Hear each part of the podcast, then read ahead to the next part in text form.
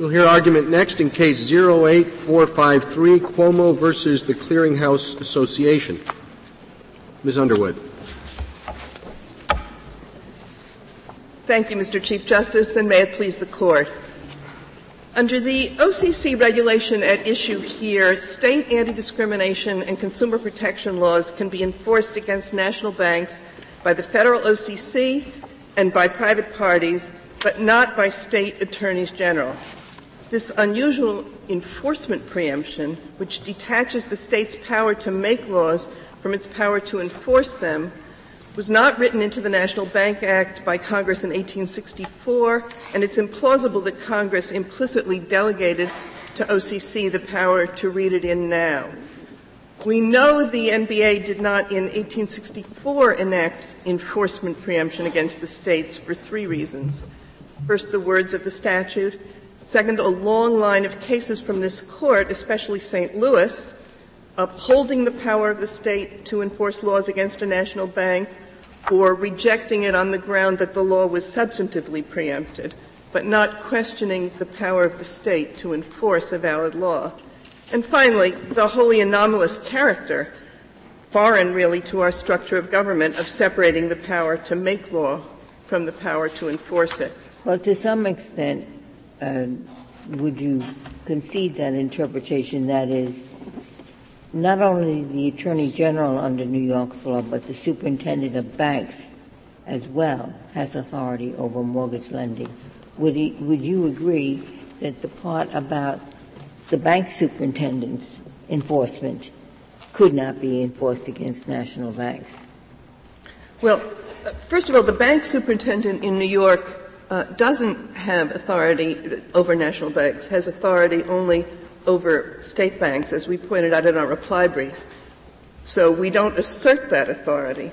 Um, I would say that the um, and the injunction doesn't run against, that's at issue in this case, doesn't run against the superintendent, it runs against the attorney general. But um, I would say. But there is the provision that you're talking about, 296A, concerns the authority of the bank superintendent as well as the authority of the attorney general. Isn't that so?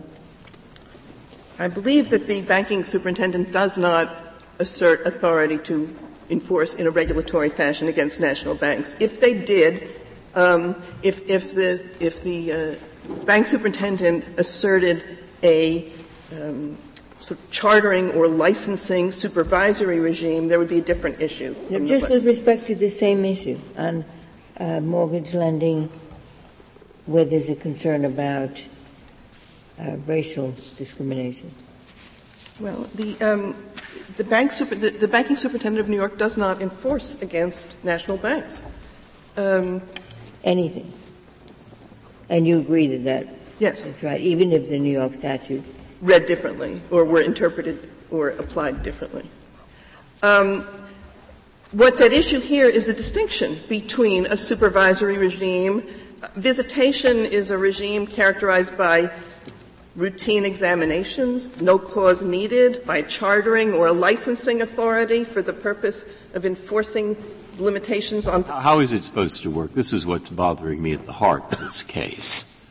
I imagine that banks, particularly right in these last few months, are in situations where there are three categories of, le- of borrowers. One might be a category of people whom you're reasonably confident in. And the second is a category of people who are borderline or less so, and they're also minorities. Now, where you make the decision as a bank to deny them the loan, it is sometimes is difficult to say whether that decision was made for a discriminatory reason, namely race, or for a legitimate reason, namely because this was a person unlikely to pay the money back. Now, how is a bank to function if 50 different attorneys general, plus the federal agencies, all look at the books of the bank to look at the individual loan and to make that kind of determination about which quite honestly reasonable people will often differ. And, and how, how is that really a problem or am I just creating that? And if it's really a problem, how in your opinion does the federal law deal with that problem, if not in the way that your opponent suggests? Well, um, ordin- there is a single standard of discrimination. It is the case that the, that the federal standard applied by the OCC and the state law all look to Title VII law about um, uh, a prima facie case if I, if I may say so, that response overlooks the question. I don't doubt the single standard. What I do doubt is in the, in the category of uncertain cases that 51 different individuals, 50 state attorneys general, plus one federal individual will reach the same result. Well, These are hard, and therefore they'll reach a lot of different results under the same standard. There has been no such um, multiplicity of, of enforcement. Um, in fact, there's so much anti-discrimination work to go around that having multiple enforcers is a device for. Okay, so well, you denied the hypothetical. You were saying that my analysis of the problem is wrong. There simply is no such problem, and since there is no such problem, it doesn't matter if everyone enforces it.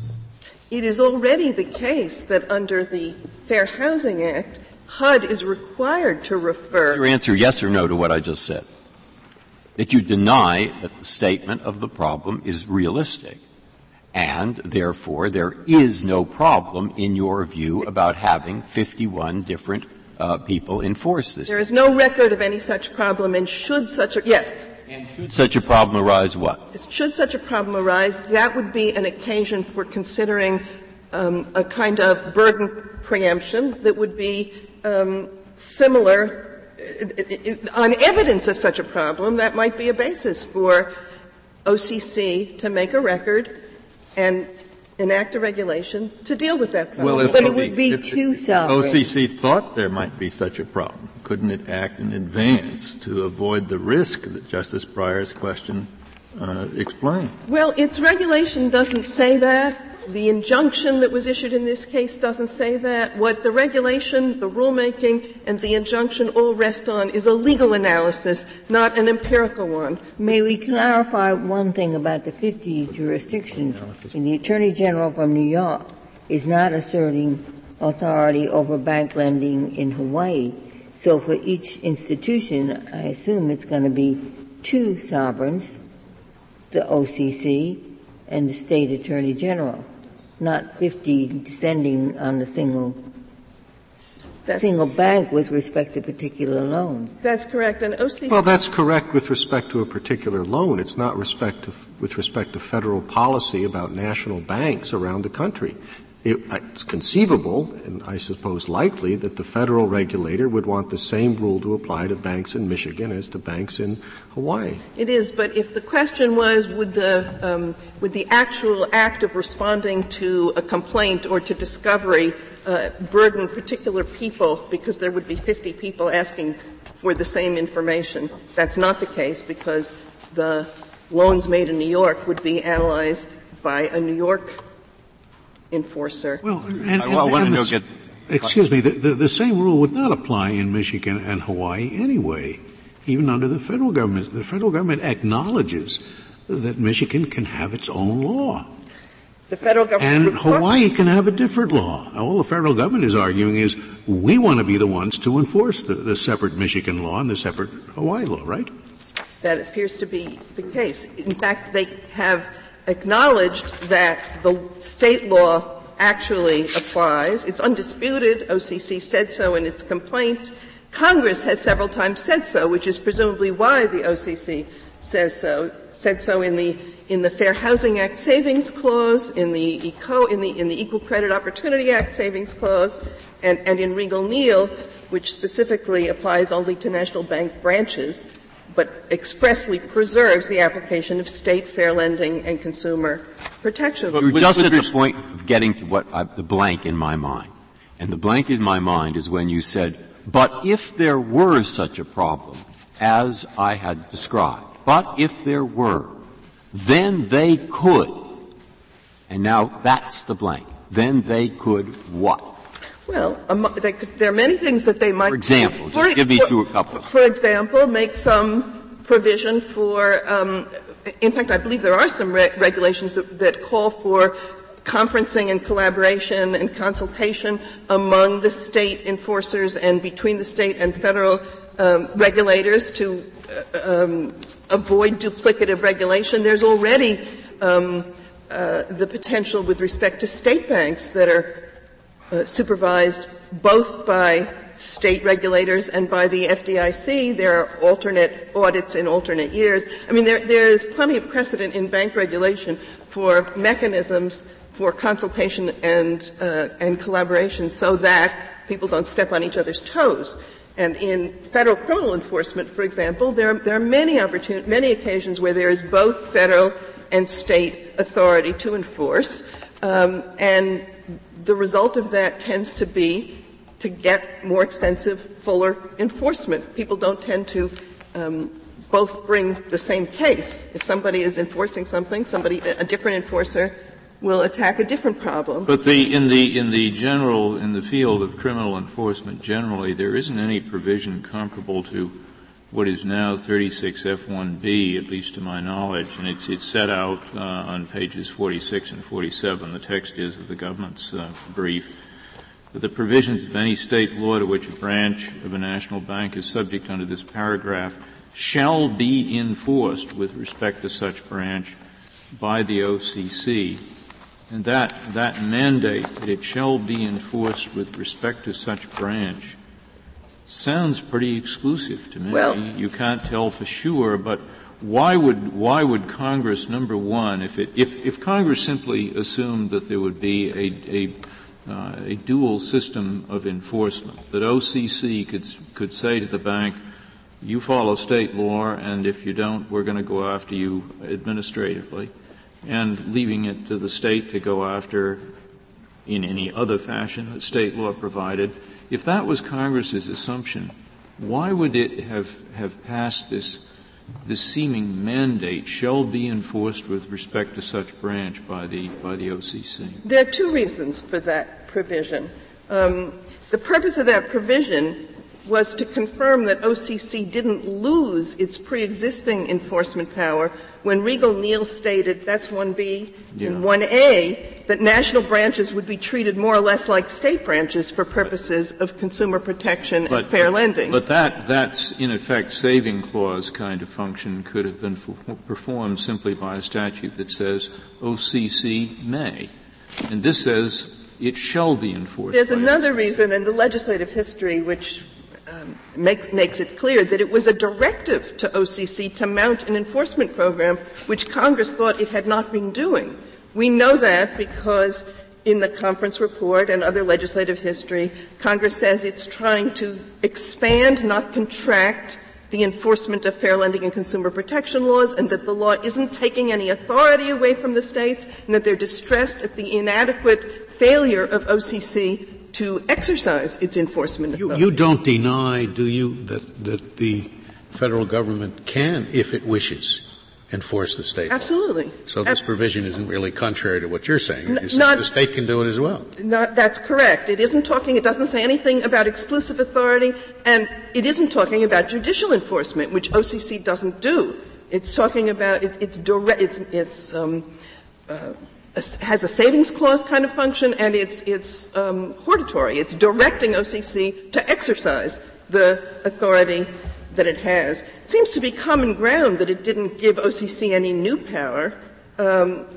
because it would be odd to give OCC different power over the branches. This only applies to the branches. Different power over the branches than over the banks. Different, more extensive power over consumer protection and fair lending than other other kinds of bank enforcement. This was a provision dealing with branches and consumer protection and fair lending that said to OCC, you still have that authority and you should exercise it. But we come to the New York Attorney General. I see your argument that there's a, um, a certain incongruity between saying private attorneys general, okay, but no public attorney general. Uh, but on the other hand, the Attorney General starts out by asking for bank books and records. And high on the list of visitorial powers is the authority to demand the bank's books and records. So why isn't that this, his preliminary investigation, at least, why doesn't that fit within the visitorial power well, bundle? Because you can look at books and records under various authorities. Books and, you can look at books and records under your visitorial authority if you are the supervisor and have the relationship to the bank that a licensing or chartering authority has and you're looking at them for no particular cause. Or you can look at books and records if you have a civil suit against the bank and you're engaging in discovery that is, or, or for that matter, a criminal prosecution against the bank and, and ancillary to that, discovery is required. Or in Guthrie, the inquiry, the, the, the, looking at books and records was pursuant to a statutory authority for shareholders to look at books and records. So the simple fact of a physical act of looking, or a legal act, of looking at books and records doesn't tell you whether visitorial authority is being um, exercised. Visitorial authority has long un- been understood as a whole regime of oversight. Watters involved uh, a visitorial regime that was ancillary to licensing. The earlier uh, visitorial regimes that were um, uh, referenced in the old treatise tended to involve visitorial regimes that were established ancillary to chartering, back when corporate charters had limited purposes, the way banks do still, but most corporate charters, most corporate certificates of incorporation don't anymore. So the fact that uh, books and records are being examined is neither here nor there on the question whether the visitorial power that is referenced in 484 is, is being exercised. Um, well, there is an historic reason for thinking Congress would be more concerned about states exercising visitorial powers than they would be about private attorneys general or private lawyers. This goes back to McCulloch against Maryland. That's national banks were always targeted by the states. They weren't typically targeted by private attorneys. So that incongruity doesn't strike me as terribly significant. Well, the suggestion is made that, that, 484, and there's some historical basis for it, was, me, was meant to protect national banks against, against hostile states, which I guess is what you're suggesting, rather than hostile private people. Um, but actually, what it was meant to do was assign responsibility for the supervision of these new entities. There hadn't been banks like this, private banks, which were nevertheless federally chartered. Before that, there was the national bank that was at issue in McCulloch against Maryland, and to exclude the states from asserting the authority to do audits, to do regular banking examinations, which actually one senator had proposed the states be permitted to do, and that was rejected.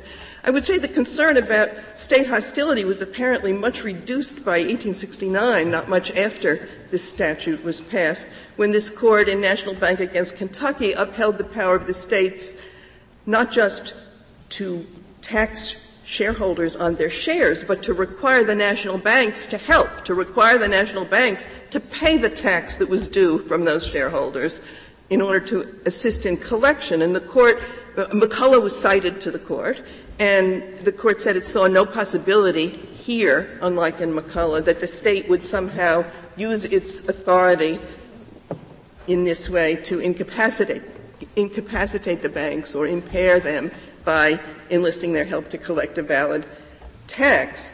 Um, there actually had been some thought when the national banks were first created that they would in the marketplace drive state banks out of existence, but they didn't. And the story has been one legislatively of maintaining competitive equality between them, not of hostility.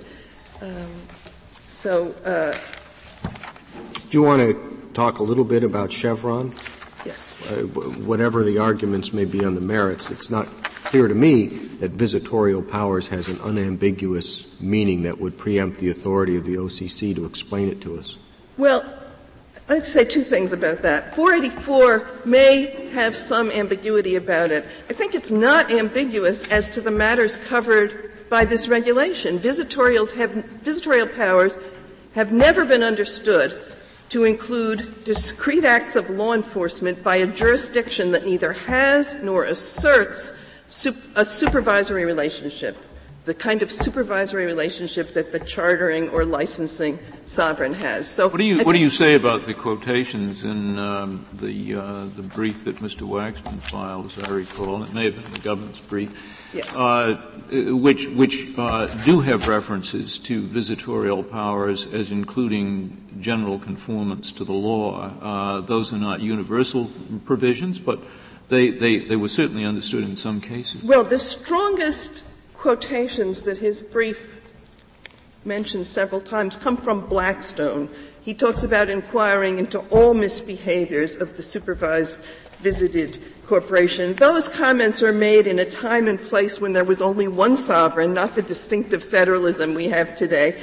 And so there was no need to distinguish between the visitorial, the distinctively visitorial powers of the sovereign and the coexisting police powers of another sovereign. No, but there, there was, was there was a point in, in distinguishing the visitorial powers that Blackstone, in the cases Blackstone was referring to, and those, for example, that would apply solely to, to religious or orig- originally religious foundations like Oxford and Cambridge colleges and so on. So there, there seems to have been a reason to understand the distinction. Well, I think that the point about Blackstone's comment to distinguish the, the point about the distinction between the charitable corporations and the public non-charitable corporations is that it may well be that the sovereign was enforcing not just the charter, but the laws of the sovereign with respect to that state. It's but he didn't need visitorial powers to do that. I mean, the sovereign had that by virtue of the general law. Yes, but the sovereign might do it in many different ways. A, a, supervisor might do it in many different ways, just as OCC here claims to enforce law not by going into court. I thought that was your position that uh, that the uh, visitation authority includes the power to enforce general laws. The but general laws of the visitor, of, of the sovereign. Of the sovereign.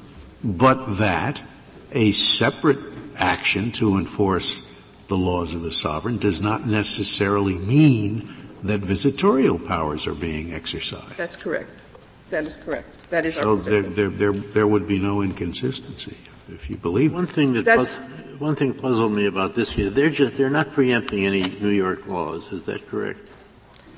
They're preempting, that's correct, they're preempting our ability to enforce any laws. Have we ever, do we have any precedents dealing with the question whether preemption of a right to enforce a valid law is, is appropriate? Well, this court in, for example, St. Louis said that um, when the federal and the state prohibition were the same, that is, a bank couldn't branch at that time, or couldn't interstate branch.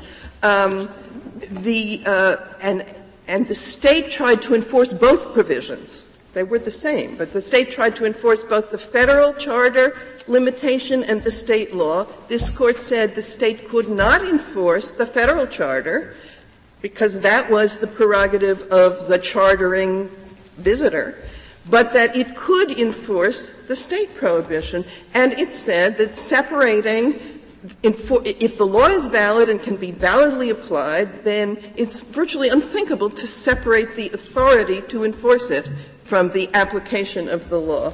This court said that in, in St. Louis. Um, it uh, um, actually it said it in um, in Easton, which went the other way. That is to say, Easton was a criminal prosecution of a bank officer for taking uh, deposits knowing the bank was insolvent, prosecution under state law, and this court said that the law itself had to be preempted. Wasn't clear exactly what federal law on the subject was. The court said there must be some federal law in this area, but we can't afford to have conflicting laws, so it's substantively preempted. But the court also said if it were valid, it would be unthinkable to bar the state from enforcing it. And that is the correct way, we think, to approach this problem. Could, could, could, the, uh, could they, the federal authorities preempt state law, in your opinion? Well, no, because Congress has said to the contrary.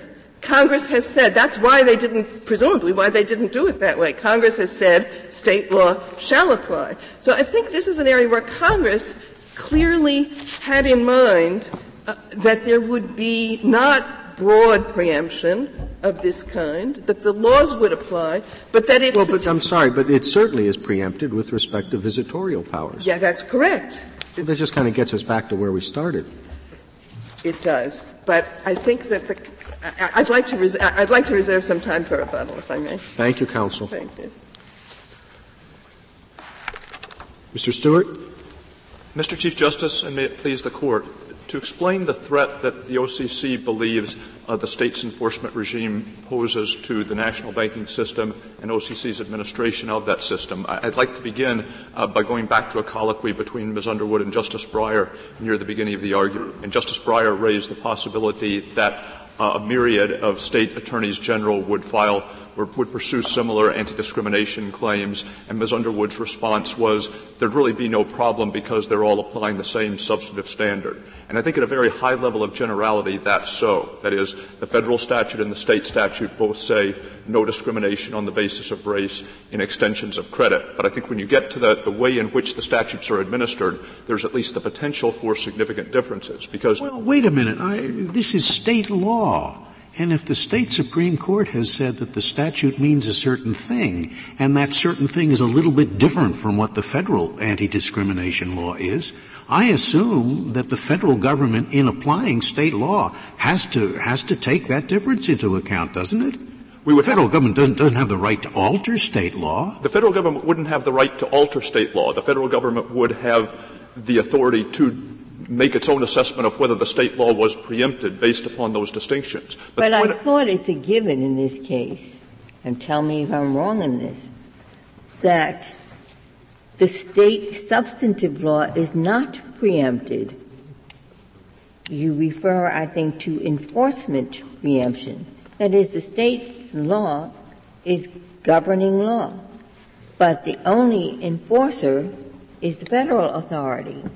And if that's so, is there any other in all of federal state relations, any other law where the state as sovereign can prescribe but cannot enforce? I give two examples from the national banking system itself. The first is the Riegle-Neal amendments, which Justice Souter was alluding to, and, and, the amendments don't simply say that OCC shall enforce non-preempted state laws. It says that those laws shall be enforced by the comptroller of the currency. But do you, do you agree that, that it is possible to read the shall uh, both uh, as, as an unequivocal grant of power to OCC uh, but not necessarily as an exclusive grant. I, I, don't think so with the shall in combination with the passive voice. That is, if you had a statute that said a certain category of suits shall be adjudicated by the Court of Federal Claims, I think that would mean not simply that the Court of Federal Claims would be required to adjudicate them if a case was brought before it, but I think that would unmistakably identify the Court of yes, Federal Claims. If you have a situation in which the OCC, say, has very limited personnel, they only have 10 people in their enforcement division, for example,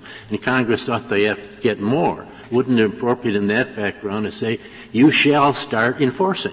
And that wouldn't necessarily mean you're excluding states from also enforcing. I agree that if the statute, if the statute used the active voice and said the OCC shall enforce these laws, there would be a better argument that the OCC's authority was not exclusive. But when the statute said, says these laws shall be enforced by the comptroller of the currency, I think the clear implication is this is the exclusive mechanism by which the yeah, I don't see any difference whatever in, in that regard between using the active and the passive. Well, let me give you another example from the national banking system, and that's 12 U.S.C. 85. I want you to come back. I, I won't stop. I don't want to stop you from doing that, but I want to come back to this. Okay.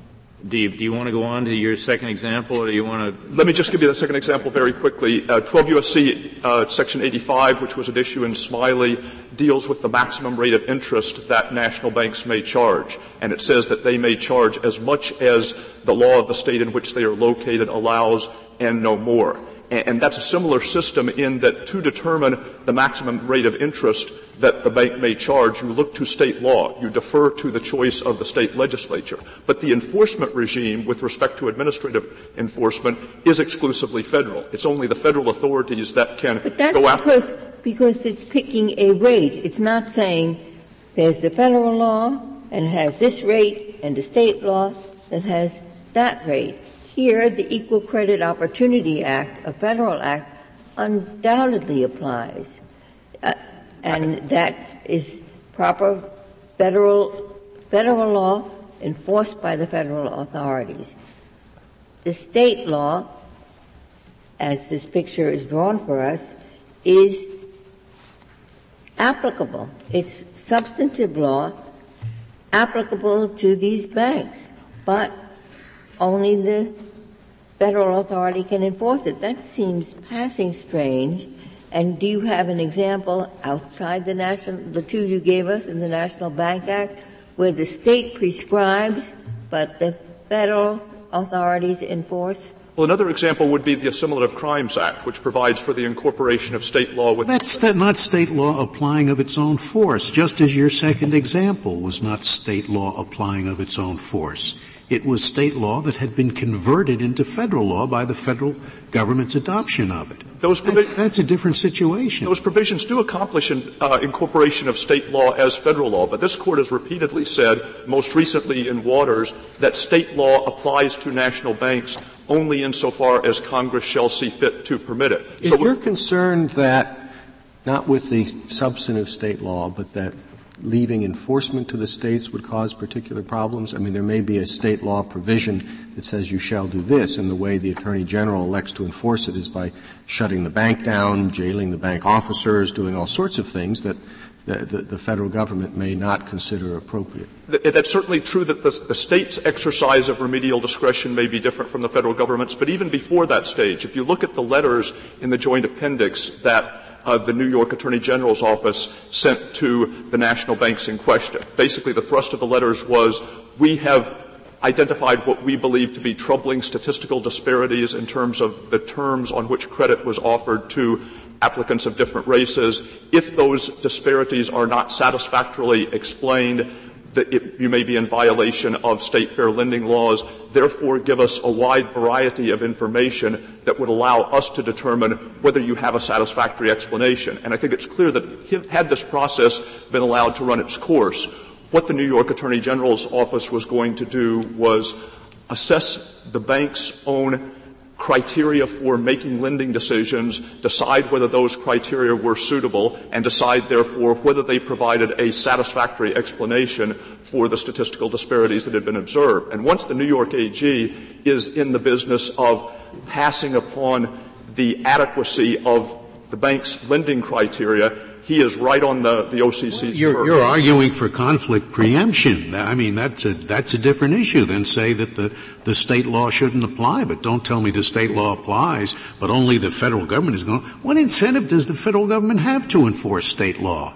Well, it, it has so much spare time after enforcing federal law that it's, it's, going to be worrying about state law? Well, the point that's been made at various times in the argument that the state law basically tracks of federal law, I think is an answer to that question. That is, whatever incentive the federal government might have to enforce idiosyncratic features of state law that didn't have a federal analog. Here the state law in question prohibits discriminatory practices that are already prohibited by federal law. So whether OCC and HUD set out to enforce state law, if they are vigorously enforcing federal law, they will, in the course of doing that, vindicate the state's prerogatives. Is there any is there any legislative history, whatever, to the effect uh, at the time 36F1B was adopted, uh, to the effect that its effect was to preempt state uh, enforcement authority? They, they, don't say it in with quite that degree of clarity, but there is a colloquy quoted in the, the brief for the Clearing House between, I believe it's uh, Senator D'Amato. That it was it, Senator D'Amato and. And it is to,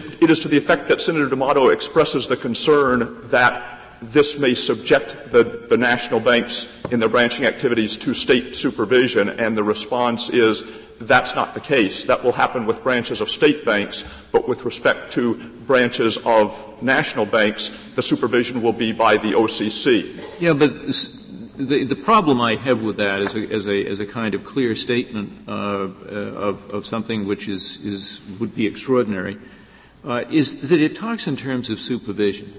It doesn't use the, my recollection is it doesn't use the magic word enforcement. And I would have thought that if in the course of that colloquy, uh, the, the statement had been made, the states will not have the authority to enforce this, that there would have been rather a dust-up. Uh, and there wasn't. It's kind of a dog that didn't bark argument. Uh, and therefore, if, if there is uncertainty as to how to construe 36F1B, I'm not sure that I, I, don't think the legislative history supports your exclusivity view. Well, Section 36F1A refers to a very limited category of state laws that include state fair lending laws and said these laws will not be preempted mm-hmm. unless they would be preempted with respect to national banks generally. And then 36F1B says the laws in that preceding paragraph shall be enforced by the comptroller of the currency. And so even if the colloquy used the term supervision, the, the focus of the statutory language was on, a, was on, a, pretty narrow category of laws. I'd like also to refer the court to uh, 12 U.S.C. 484B, which I think is relevant here, and it's on page 1A of the appendix to the government's brief, and it is an express exception to the general rule against the uh, exercise of visitorial powers. And it says, notwithstanding subsection A of this section, lawfully authorized state auditors and examiners may, at reasonable times and upon reasonable notice to a bank, review its records solely to ensure compliance with applicable state unclaimed property or escheat laws. Now, now the, the basic thrust of does that mean when, when, they, when they say review records, does that mean that the, the state auditors in effect can walk into the bank as distinguished from what we have here in which the bank is being requested to produce excerpts from records? I think that would be the implication of the provision, but the, the significant point for our purposes is that it refers solely to ensure compliance with applicable state unclaimed property or escheat May I ask you this question? That's the street laws. Clearly, they can look at. It, but what if this New York was trying to enforce its discrimination laws in an employment context or in a context where they said you were charging minority depositors, uh, giving less lower rates of interest than you give a Caucasian deposit. Would they have, would the a discrimination on the rates of interest paid on deposits? Assume that was the question. Would you, would you make the same argument if that was what New York had alleged?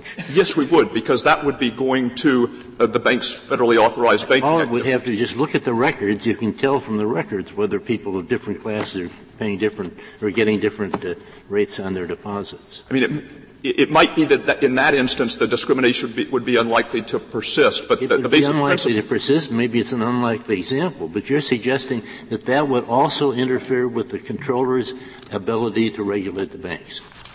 Yes, the, the, the way the regulation is written, it speaks to state efforts to enforce laws that are directed at the, the bank's federally authorized so banking. you make the same answer with Justice Stevens mentioned employment discrimination.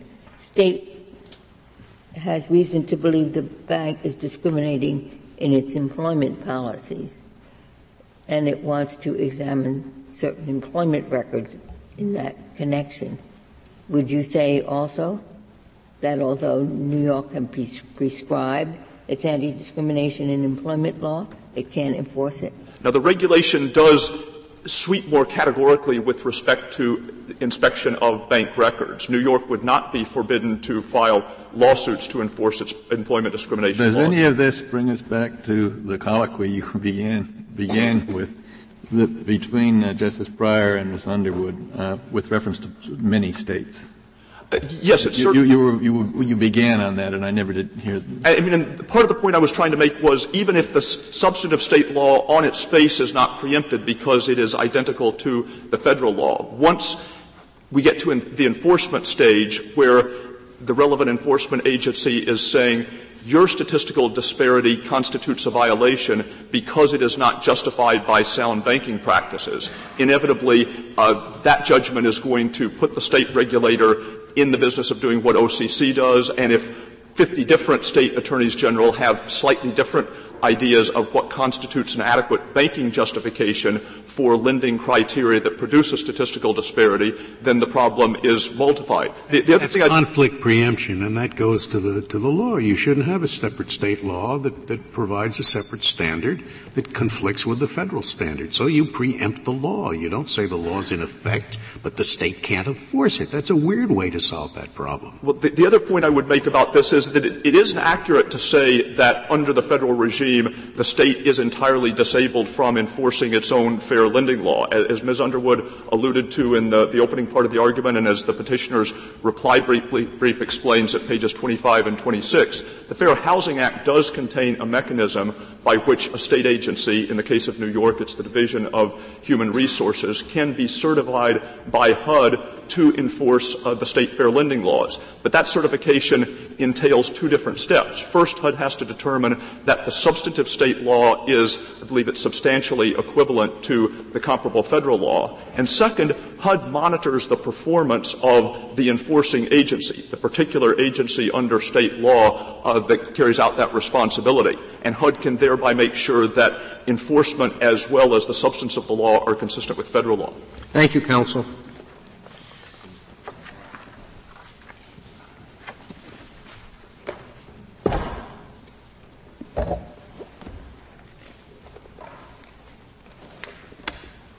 Mr. Waxman? Mr. Chief Justice, and may it please the Court. Section 484 plainly has preemptive effect, and what it preempts, quoting this Court's decision in Watters, is, quote, the state's investigative and enforcement machinery. Mr. Waxman, your mention of Watters, which has been mentioned in the briefs, I think is an inaccurate description of what that opinion held. Watters dealt with a regime that was indisputably visitorial. It was a registration regime where annual fees were paid, annual reports were filed with the state uh, financial um, agency, and the state monitor could go into a lending organization anytime for any reason without any suspicion of wrongdoing. The only thing, so everyone agreed that was a visitorial regime. The sole question was whether the bank's, the national bank's operating subsidiary was to be equated with a division of the national bank. That was the only question. I, divided the court. Oh, I, I, quite agree, and I did not mean to suggest that this court's decision in Watters, you know, the holding in Watters concludes the outcome of this case. But this court, in Section 2A of Watters, and we did have a state statutory regime that dealt, yes, with licensure, but also with examination, supervision, and enforcement, including judicial enforcement.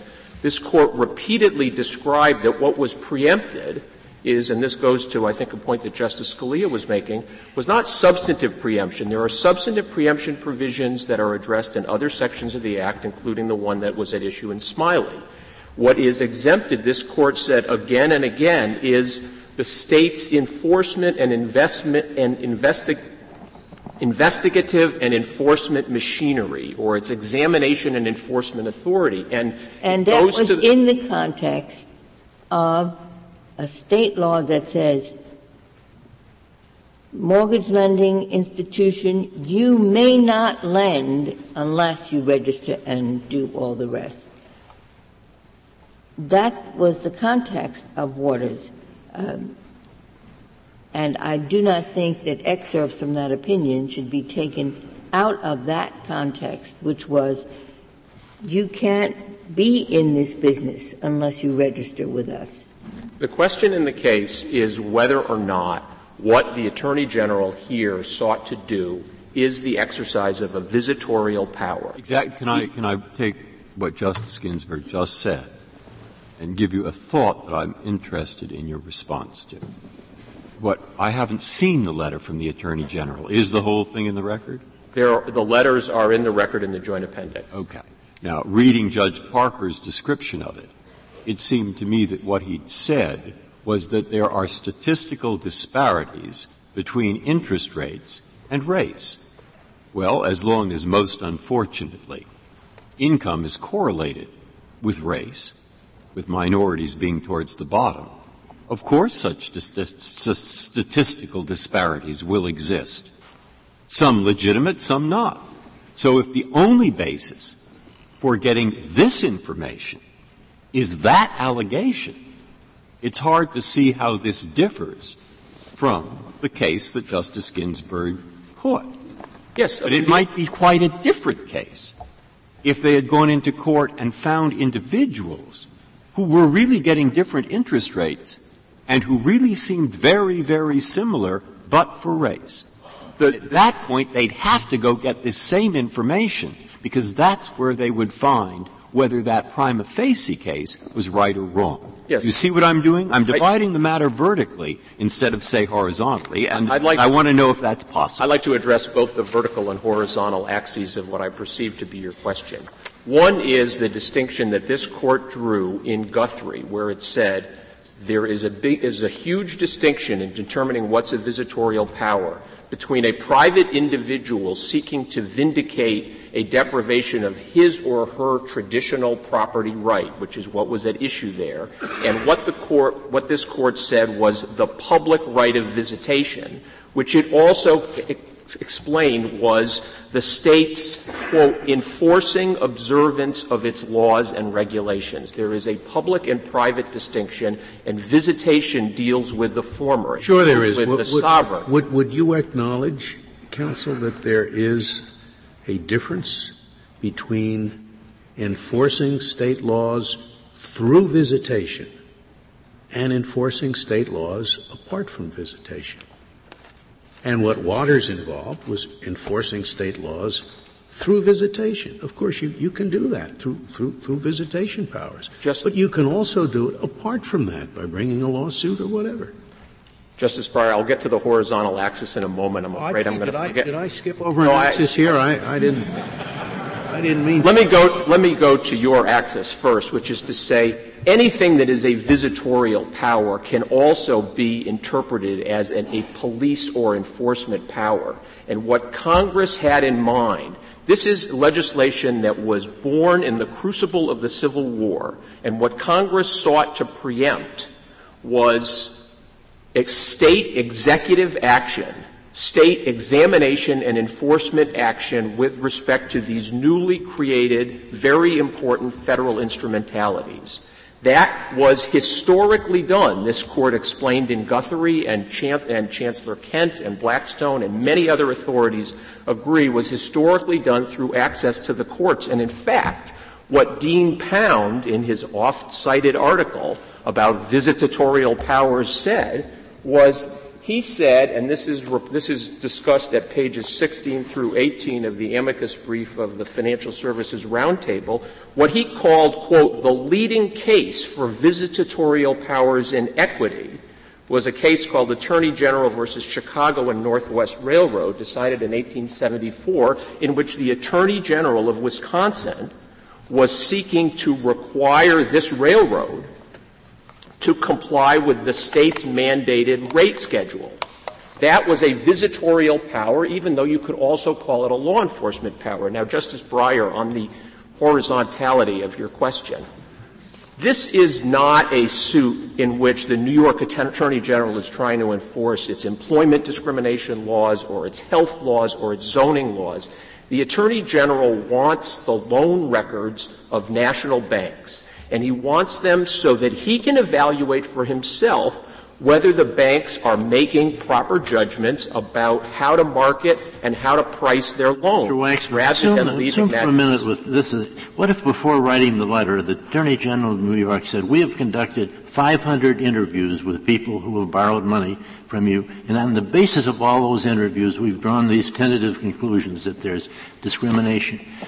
Uh, we would like to give you an opportunity to explain all of this by showing us your records.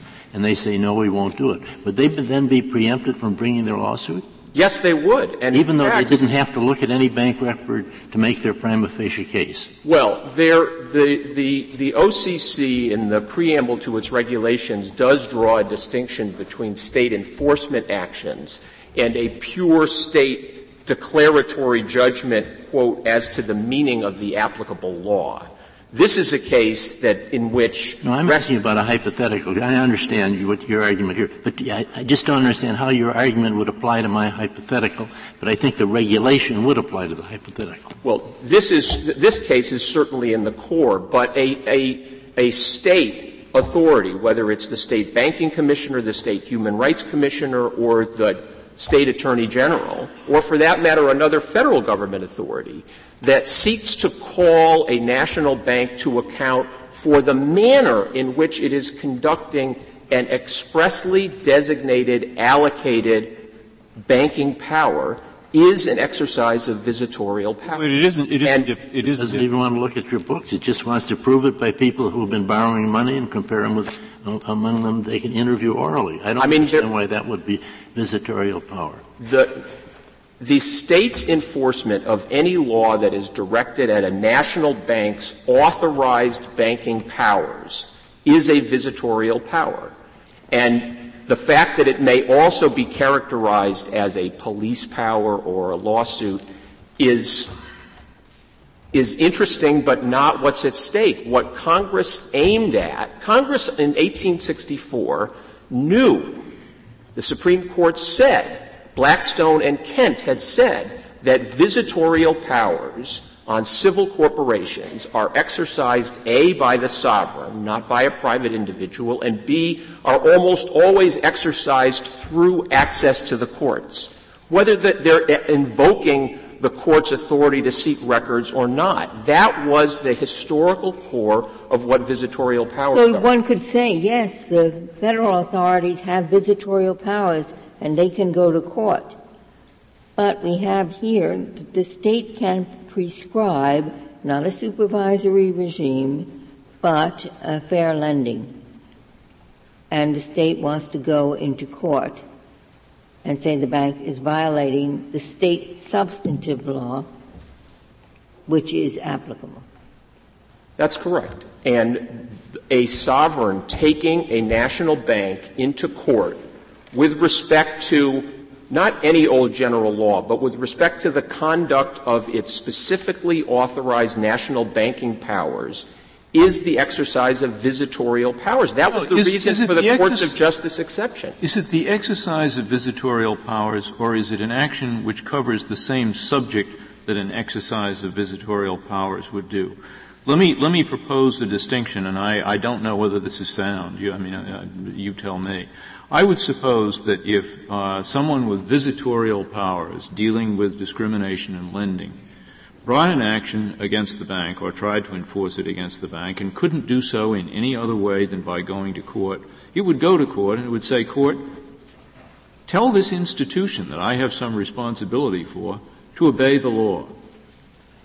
But I also assume that if the Attorney General of New York, which is not a visitor, enforces the law, it would go into court and say, tell them to obey the law and to pay damages or recompense of some sort to these people uh, whom they have wronged.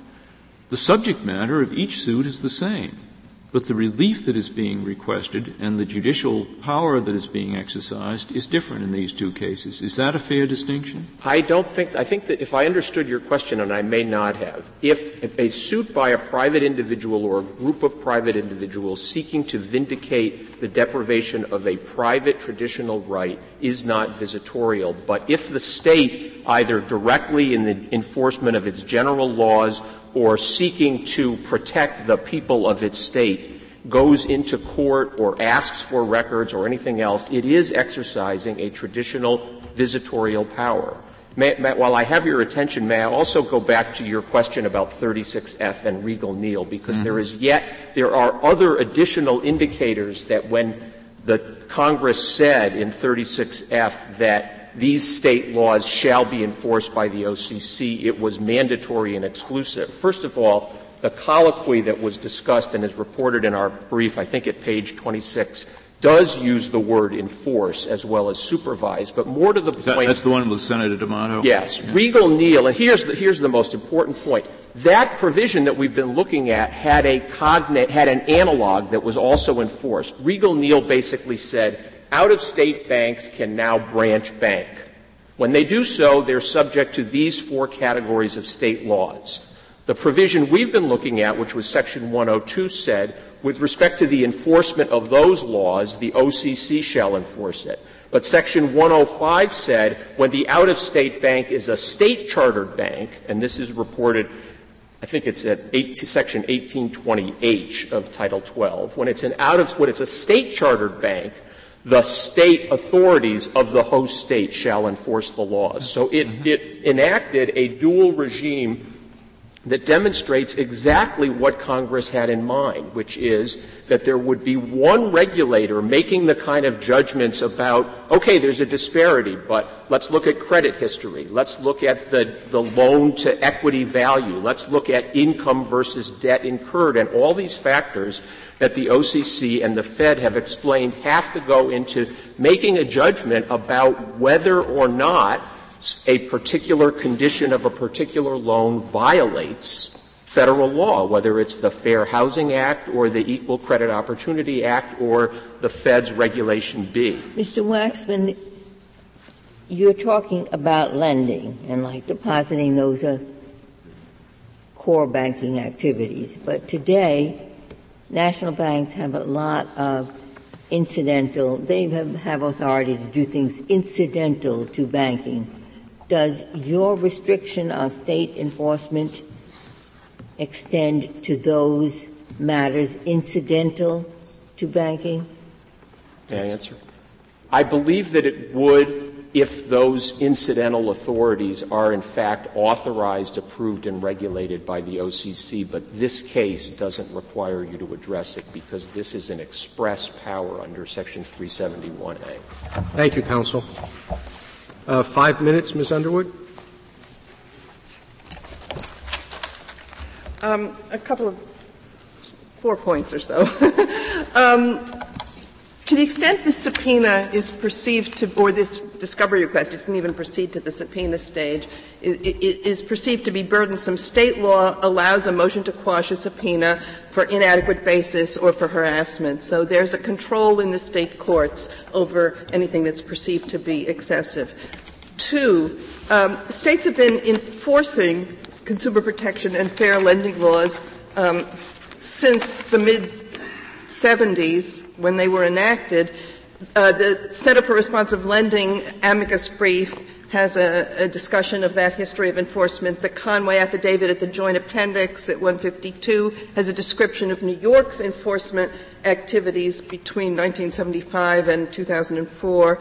Um, and the Lawyers Committee for Civil Rights also goes over that history. And they've been enforcing other laws against national banks for even longer antitrust laws, branching laws, idiosyncratic laws of, of, various sorts, with no evidence that this has impaired the function of the banks. Ms. Underwood, I, I forgot the response you made in your brief. I know you did make some response to uh, uh, subsection B of Section 484. How do you how do you explain that? I mean the exceptions. Yeah. No, why, why do they list those exceptions? Um, unless one, one would think that everything is covered. Right. Virtually uh, every exception was enacted to resolve a controversy of, over whether something was visitorial or not. In fact, just as in Guthrie, where this court said the shareholder suit for bank records was, was not visitorial, or alternatively, if it is, it's covered by the courts of justice exception. So too, each of those exceptions involved a situation where there was a claim, an incorrect claim, but a claim that the action would be banned as visitorial. So Congress. Counsel, ex- why isn't it a, a complete answer to what I agree is a somewhat unusual situation of preempting enforcement, but not the substantive law that it's enforcement that raises the concerns that the federal government thinks the state law is fine, but when you get attorneys general enforcing it in a particular way, that's what causes the problem. And it, it, I mean, the problem arises in a lot of areas, even within the federal government. The FBI and DEA have different ways of enforcing that might conflict with each other. What, why doesn't that make perfect sense? Well, even without enforcement of state law, OCC would not have exclusive control of enforcement of discrimination laws against national banks. So the idea that state enforcement poses some special problem to interfere with that exclusive control is just a mistake. That's not the way Congress set it up. HUD. Why, why is it a mistake? Why can't Congress or the OCC think that that's where the difficulties are going to arise? In, in other words, it's kind of a less intrusive approach. They're saying, well, you can have your state law, but we're concerned about enforcement, so we're going to be the ones that enforce it. I didn't mean it was a mistake of policy. I meant it's a mistaken description of the regime Congress created. HUD has administrative enforcement. DOJ has litigation enforcement. This is a federal law. Private parties can enforce federal fair housing law. States can probably enforce federal Fair Housing Law too, as parens patriae for the victims. The Second Circuit set aside that part of the injunction, the part that barred New York from enforcing federal law. Uh, so your answer is because they have different entities that can enforce it, they sort of in for a penny, in for a pound.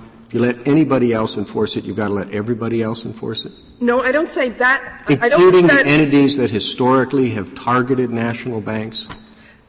I don't make that argument. What I say is that that is strong evidence that Congress didn't intend to give OCC exclusive control here. I suppose if uh, if enforcement preemption is the lesser step, we probably ought to revise our jurisprudence uh, so as not to tread any more heavily than we have to upon the states, so that where there is conflict preemption, all we should say is the state law is not invalidated, it is simply not enforceable.